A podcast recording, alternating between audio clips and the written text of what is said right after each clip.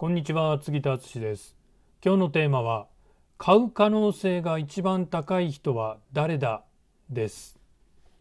オファーしなきゃいけないのは分かった。次に問題になるのは誰に対してオファーをしたらいいのっていうことです。同じオファーをするんであれば、オファーしてやっぱり空振りだったら、こう、がっかりしちゃいますんで、同じね、オファーするんであれば、可能性の高い人、買ってくれる可能性が高い人にオファーしたいじゃないですか。えー、誰が一番買ってくれる可能性が高いか、ちょっと考えていただきたいんですけど、どうですかね。これね、答え言ってしまうとですね、過去にあなたの商品を買ってくれたことがあるお客様です。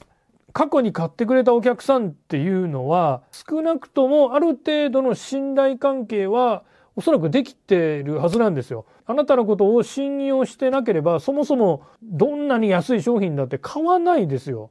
100円だってね、あ、損したって思いたくないですからね。なんで基本的に買っていただけたっていうことは信頼関係ができてます。だから次にオファーしても買っていただける可能性がな一番高いんですよ。はい、いかがでしたか？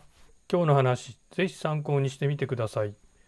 次田の最新電子書籍、コロナ禍でも売れるウェブ動画マーケティングの教科書を無料でプレゼントしています。概要欄にダウンロード先のリンクを貼っておきますのでまだ読んでない方は必ずダウンロードして読んでみてください。